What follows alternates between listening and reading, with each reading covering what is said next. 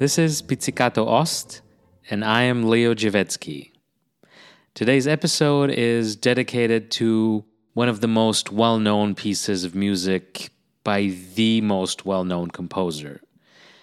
A piece that has been described as unplayable, created a bit over two centuries ago. It is Beethoven's Große Sonate für Hammerklavier in B flat major, opus 106. We usually call it the Hammerklavier Sonata or the Sonata number 29. By the way, for me, when I began my interest in classical music, it was quite difficult to get through these complicated naming and numbering systems for music pieces. Um, if you guys are also confused and would like um, an in depth dive into this issue um, with maybe a special episode dedicated to it, then uh, let me know. You can contact us on Instagram, that's Pizzicato Ost in one word, or send us an email to pizzicatoost at gmail.com. So let's see what surrounded the creation of the Hammerklavier Sonata in the life of the composer and in general context. The sonata was finished in 1818. Beethoven, born in 1770, is 48 years old at the time. The other classics, representatives of the so called First Viennese School, are long dead Mozart since 1791 and Haydn since 1809. The classical era in music is reaching its end, replaced by the early Romantic era. Of course, these are terms introduced much later in history, but it gives us an idea of the time. So, by 1818, Paganini has released his famous 24 Caprices for solo violin. Weber is first director of the opera in Prague, then in Berlin, and finally director of the prestigious opera in Dresden, working hard to um, establish a German opera in reaction to the Italian opera, which had dominated in the European music scene ever since the 18th century. Rossini is becoming the composer of the day, conquering Naples and Rome and has already premiered his Barber of Seville in 1816. Finally, Schubert, 21 years old in 1818, is already author of a substantial amount of works, including chamber instrumental pieces, songs, masses, and symphonies. The year 1818 also marks the first public appearance of the nine year old pianist Felix Mendelssohn in Berlin in a completely different context, on May 5th in Trier, Prussia, Karl Marx was born. The World as Will and Representation, a central work of the German philosopher Arthur Schopenhauer, is published this same year. But now, back to music. Let us listen to a piece by Schubert from the time, composed in March 1817 to be precise, namely the second movement of his A minor piano sonata, Deutsch 537.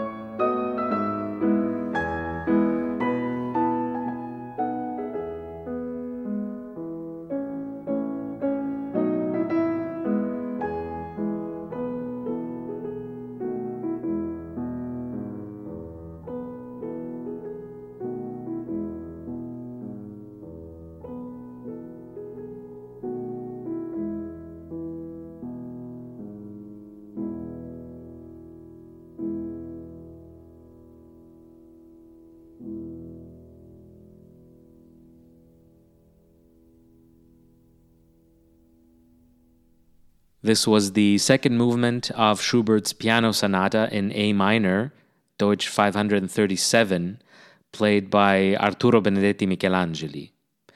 By the way, um, if you remember the 1985 James Ivory movie, um, A Room with a View, the young Helena Bonham Carter is practicing this very piece on the piano. Now, by 1818, Beethoven's musical legacy already includes eight of his nine symphonies the violin, the five piano, and the triple concerto. Over a dozen overtures, including Coriolan and Egmont. 11 of his 16 string quartets, his only opera, Fidelio, and so on. So now let's play the great and ever so popular Egmont Overture.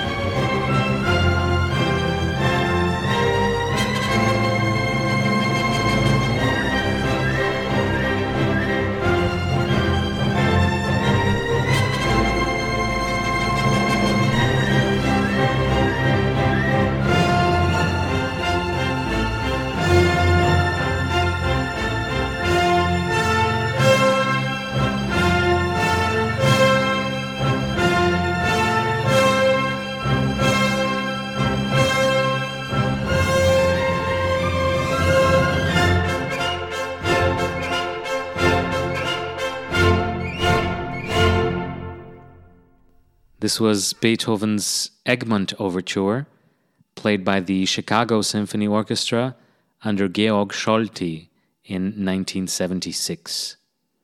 What music scholars call Beethoven's late period began in the 1810s.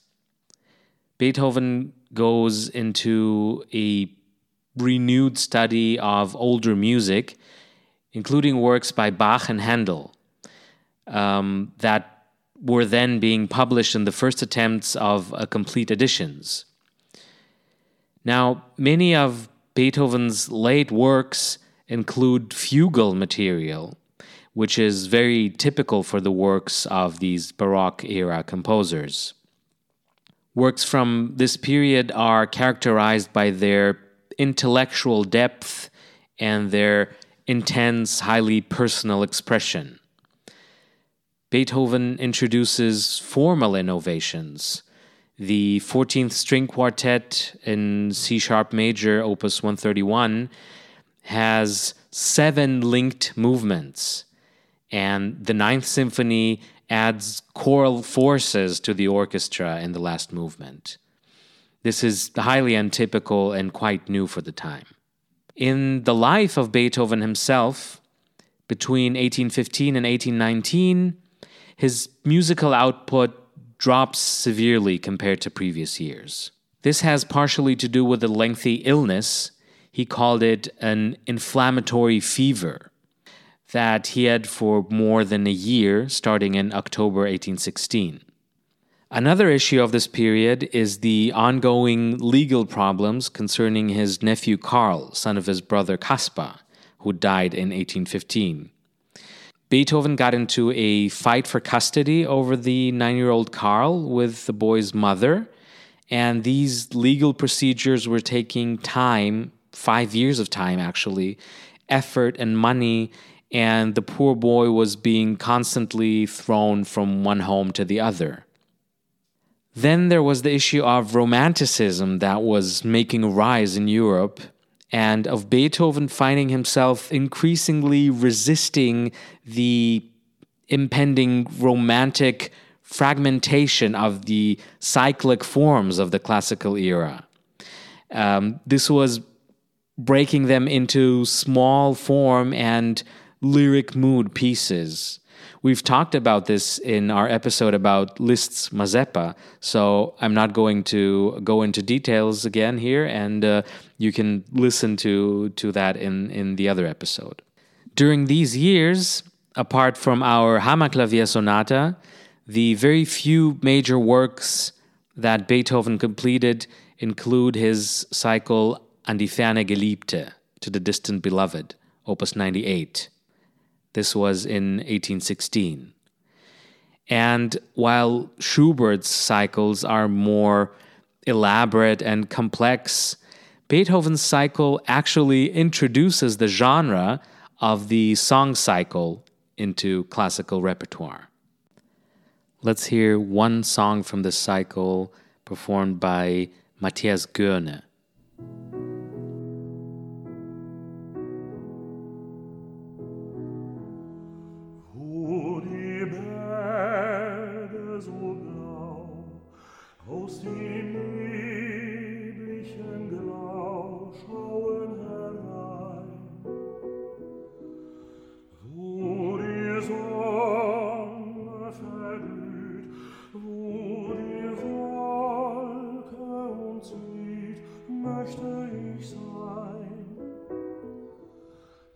Goerne. drängt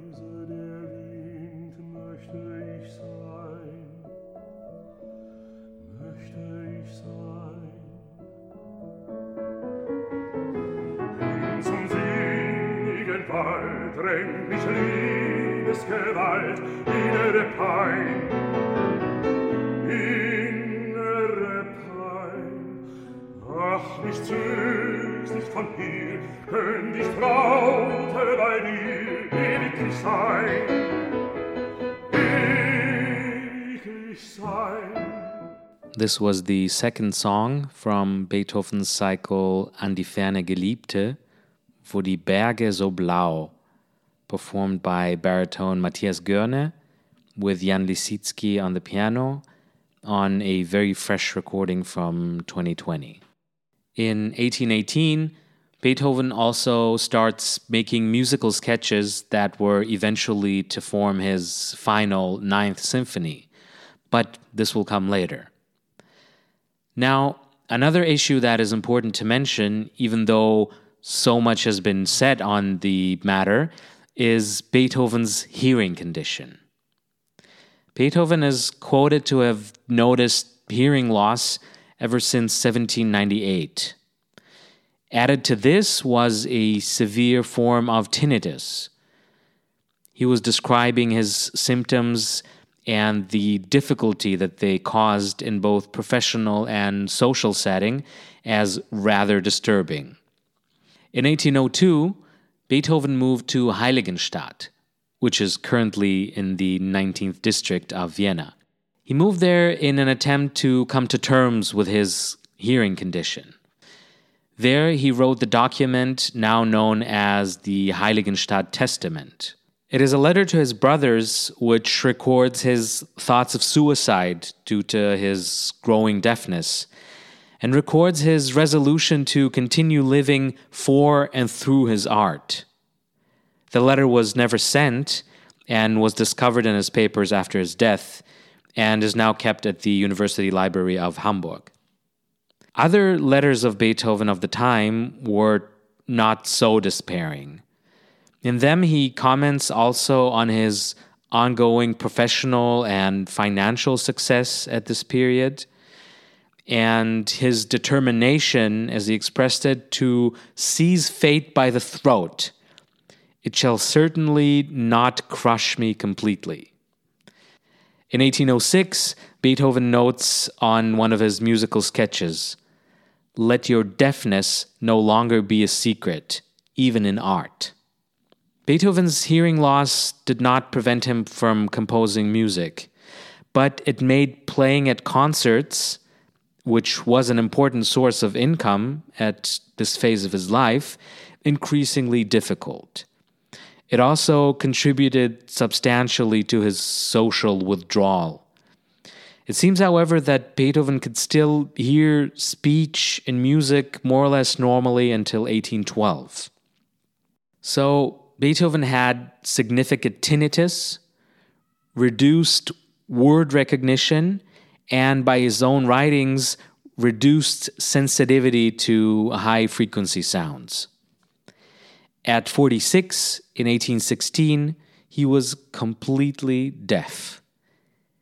In fact, some at the time speculated that one reason for his brilliant compositions was that he didn't hear, and this enabled him to construct symphonies without the distraction of hearing other composers' work. In his later years, when the deafness affected his ability to compose properly, Beethoven sawed off the legs of his piano and used the floor as a sounding board. Lying with his ear to the wooden floor and hitting the piano notes at various volumes to see if the volume fitted with the music, he could hear in his head. So, in the time when our Hammerklavier Sonata occurs, Beethoven's hearing had severely deteriorated, making Beethoven and his interlocutors writing in notebooks to carry out conversations. These conversation books are an immense written resource from the composer's late period. They contain discussions about music, about business, about personal life. They're also a valuable source for his contacts and for investigations into how he intended his music to be performed and of his opinions of the art of music. Now, when we've set the sets and have a bit of an idea of the circumstances, we can start talking about the actual piece. I remind you, this is Ludwig van Beethoven's Piano Sonata number 29, Große Sonate für das Hammerklavier, in B flat major, opus 106. The work was written between 1817 and 1818, and as some 13 other works of Beethoven's, was dedicated to his patron, pupil, and friend, the Archduke Rudolph of Austria. Beethoven's Piano Sonata number 26, titled Les Adieux, The Farewells, was gifted to Rudolph just before his flight from Vienna with the royal family on the occasion of the invasion by Napoleon in 1809. The movements are Leb wohl, Abwesenheit, and Wiedersehen, farewell, absence, and reunion. Let us hear a part of this sonata.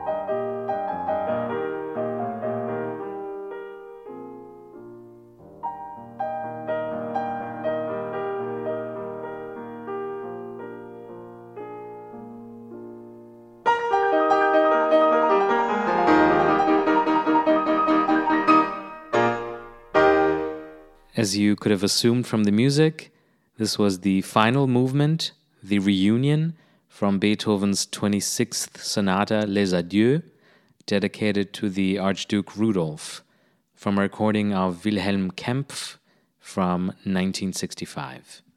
But now back with the 29th sonata and its title, Hammerklavier.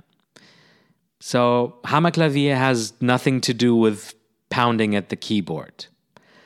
This title is simply the German, well, the German word of that time for the pianoforte.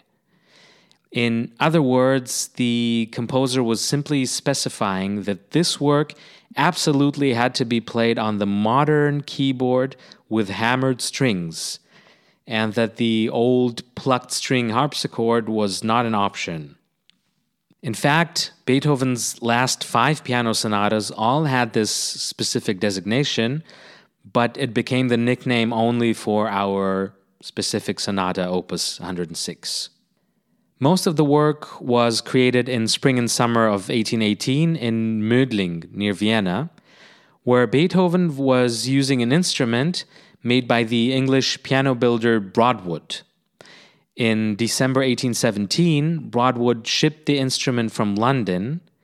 It arrived in Vienna seven months later, slightly damaged after a journey overseas to Trieste and then cart into Vienna. Beethoven kept the instrument until his death in 1827, and it was then sold to a music publisher named Anton Spina. In 1845, 18 years after Beethoven's death, Spina gave the instrument to Ferenc Liszt, who kept it in his home in Weimar until he donated it to the Hungarian National Museum in 1874. In 1991, Beethoven's Broadwood was restored to playable condition and is still kept in Budapest and is played on special occasions and also some recordings just a few word about an instrument that had seen quite a lot in its lifetime. Now, I think a deep analysis and description of the piece bar after bar is not really what our audience is interested in, and it would also take way too much time. So, we'll rather just say a few words about different bits and play them for you from different recordings. And of course, there's a great many of those. I think, well, at least a hundred um, recordings of the Hammerklavier Sonata that are commercially available. So let's start with the opening bars of the Hammerklavier Sonata.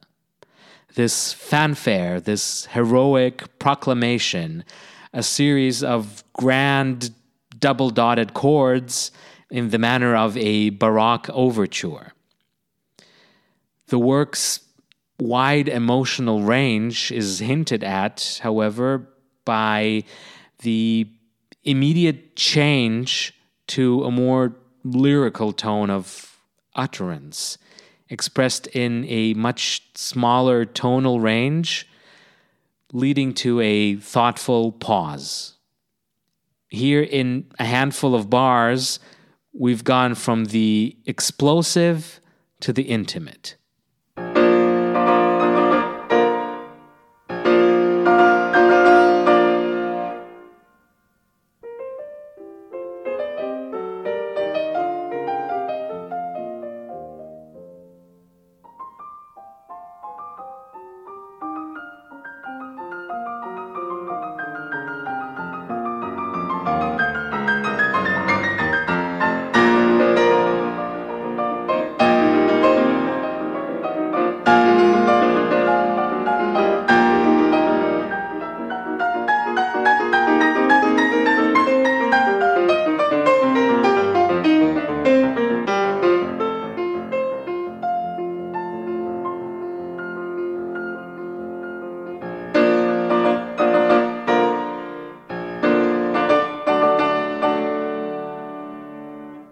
This was Wilhelm Kempff playing the first bar of the Hammerklavier Sonata on a recording from 1964.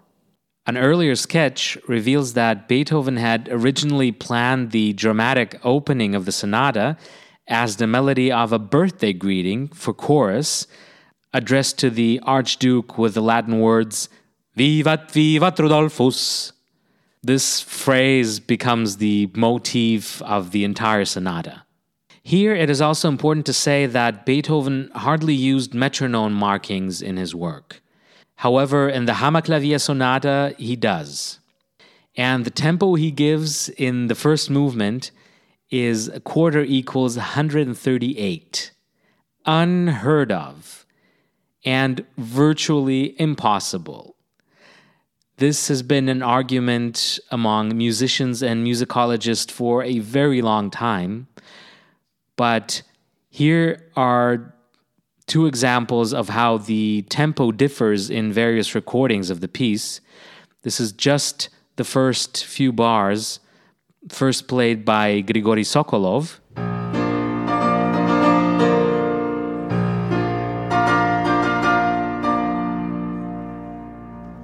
And now the same few bars by Murray Perahia.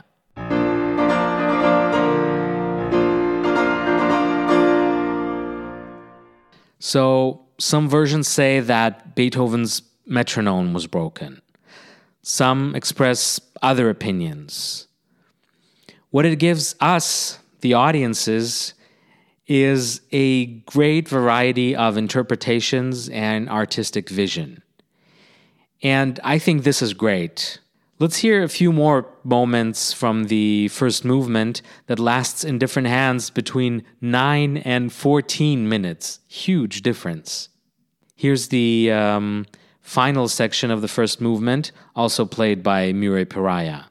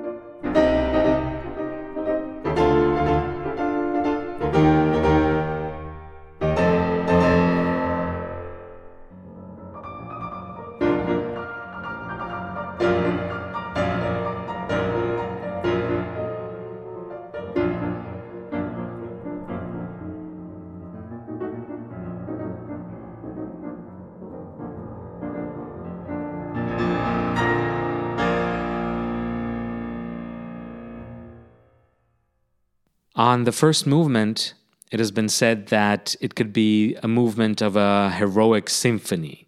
The monumental forms of this movement is now only a step away from the monumentalism of Schubert, expressed in his C major symphony and the Wanderer fantasy. The latter was composed four years after the Hammerklavier, so very close in time. This being said, the Beethoven imagery is much more active and willful, but lacks the song like melodic characteristics of Schubert.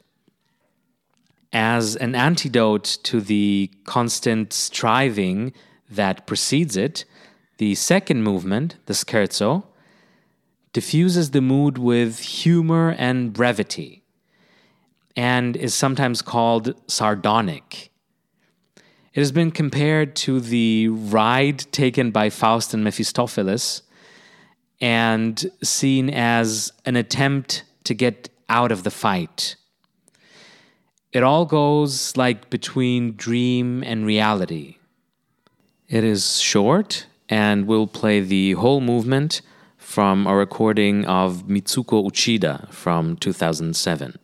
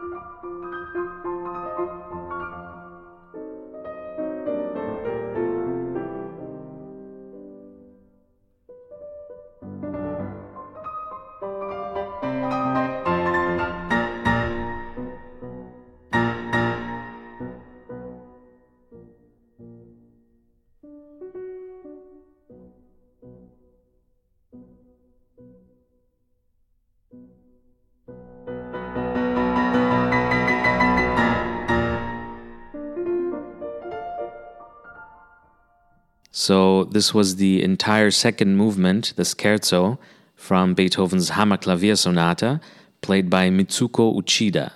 I really love how she manages these mood and character swings with such ease and makes it sound so natural. The gargantuan slow movement, the adagio sostenuto, drifts through a haze of harmonic instability.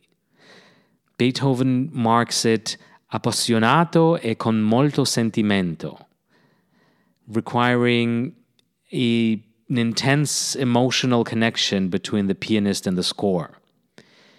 Here, rather than following a tune, one has the impression of deep stillness, a few moments of flowing but aimless movement, stillness again, and so forth. Beethoven carefully alternates the fuller sounding sections with passages marked una corda, indicating the use of the soft pedal to produce shadowy, distant musical scenes.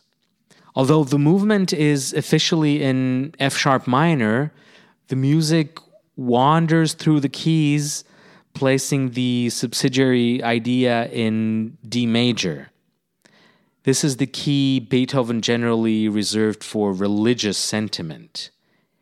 And here it implies the possibility of spiritual enlightenment, even in the most confusing circumstances. This is one of the most impressive slow movements in the entire repertoire. The first bar, with its first two notes, was added by Beethoven after the score had already been in print and gives an introduction to the first sad song like theme. From the very beginning, we hear a contrast between the deep emotional, lamenting intonations and the brighter bits. Thus, setting the conflict of the entire movement.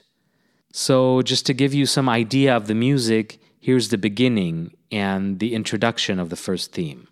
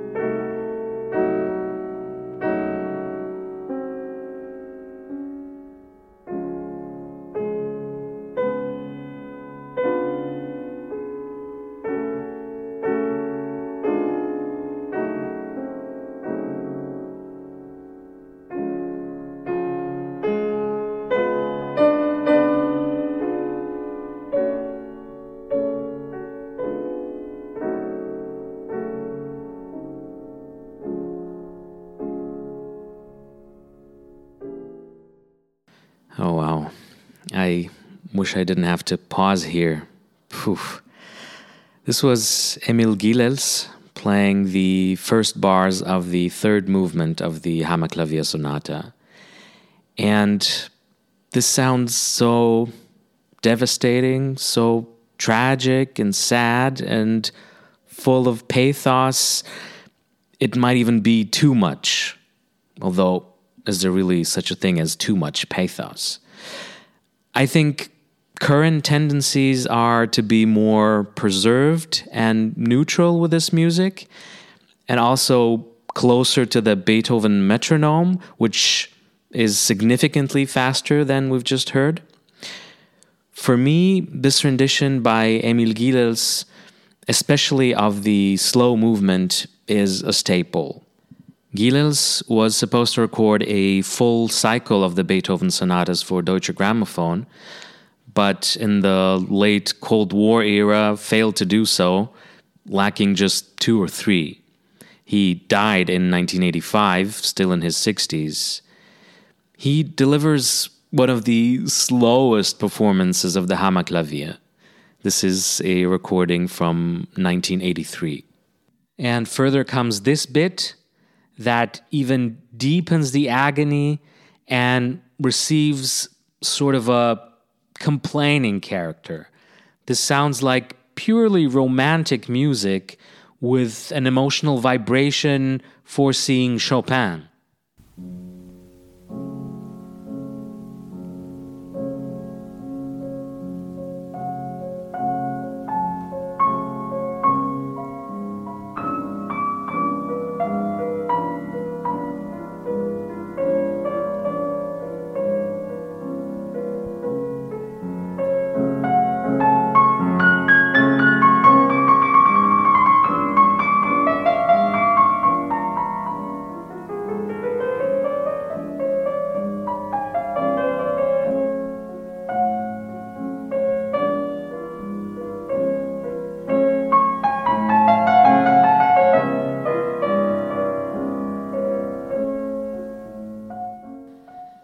This was the British pianist Solomon, with some more from the slow movement of Beethoven's Sonata Number 29.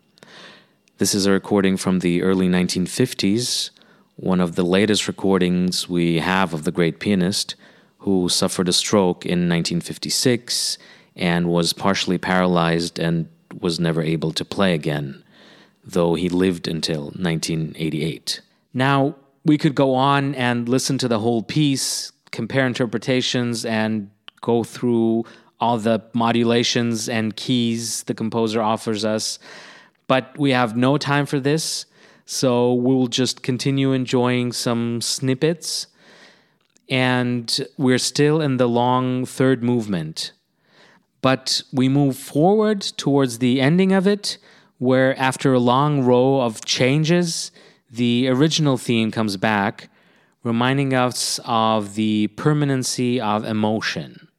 But here the emotion is warmer due to Beethoven's use of the F sharp major key, and it sounds almost like a sigh of relief from an aching heart.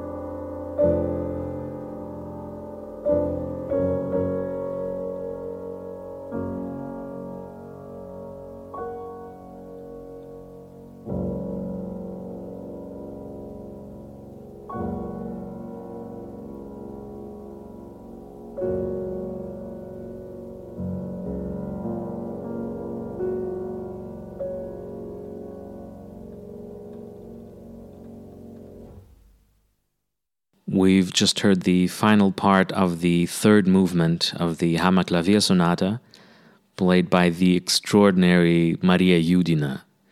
We have a whole episode dedicated to her, so listen to that if you haven't yet. So, this is, of course, not the victory of willpower or the rejoicing of happiness, God forbid. But it is nevertheless no longer this submissive melancholic fatalism. This is, in a way, the arrival to a certain nirvana through the rejection of worldly passions. The final movement is set up of a largo, a gradual return to life that slowly pulls fragmentary phrases together before erupting into a dramatic three voice fugue. This fugue has met great resentment with contemporary critics, calling it unplayable, not even just because of the tempo. It was called odd and ugly. Others, however, thought that it's the coming together of man and God. The movement appeals more to the brain rather than to emotion. At times, the music is dense and angry, when the fugue suddenly turns into a quiet, meditative canon, the contrast is tremendous. Nevertheless, it regains the original momentum, and the movement concludes with an imposing series of grand, resounding chords. Here's the very beginning of the movement.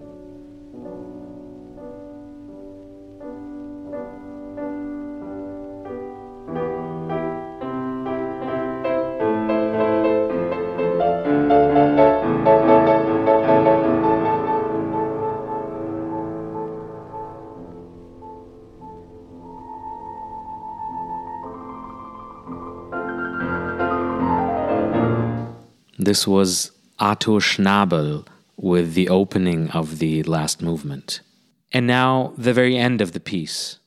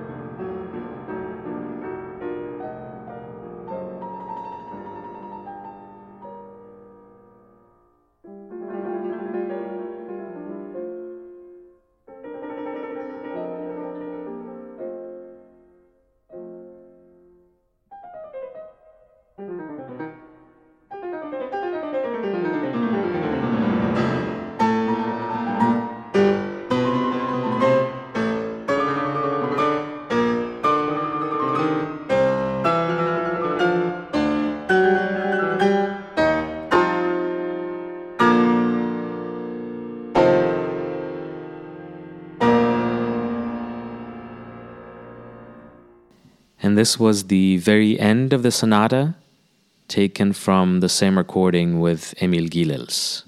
Beethoven allegedly told his publisher regarding this sonata that here you have a sonata that will be a hard nut to crack. And further, pianists will grit their teeth from it for another 50 years. He was right. It was decades after his death that at the Salle Erard in Paris in 1836, Franz Liszt performed the sonata in public for the first time, and even that to general incomprehension. I think it is the highly abstract complexity of the last movement that makes this sonata less popular and beloved than many others. The Hammerklavier also set a precedent for the length of solo compositions, performances typically taking about 40 to 50 minutes, some even longer.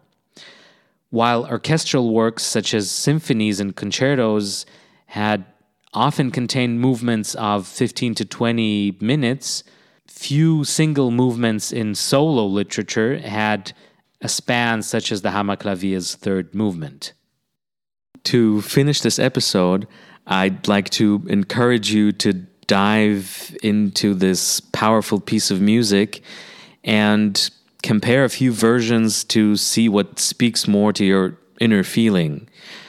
With the recordings of Gilels, Solomon, and Yudina being probably my favorites, there's a great many more to enjoy and compare. I hope you've enjoyed this episode. We would be very grateful for likes, shares, comments, and questions, anything that could make our program better. We will be back with more music soon, and for now, bye bye.